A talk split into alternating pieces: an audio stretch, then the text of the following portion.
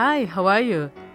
We've been talking a lot about humor in music this week, and one of you sent me an interesting question just yesterday.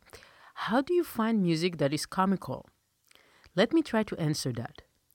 I think that the first thing to decide is whether you are looking for absolute music or music that includes text. Obviously, if you're looking for vocal works, the text itself will tell you a lot about whether the material is meant to convey anything humorous, mischievous, or funny.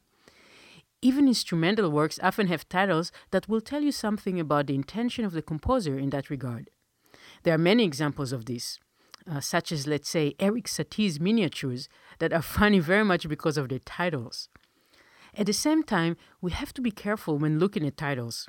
Yes, Dvorak's humoresques tend to be humorous, but that doesn't always hold true for all pieces with that title. Schumann's humoresque, for example, is a large scale work that isn't funny.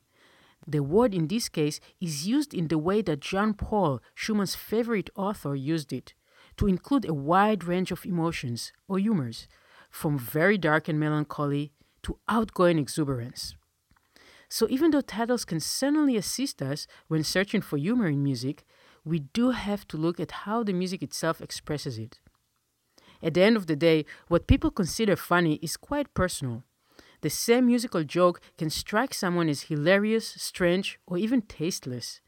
Many people, for example, find Mozart's chamber work a musical joke to be distinctly unfunny in so many cases, it really depends very much on the psychological world of the particular listener.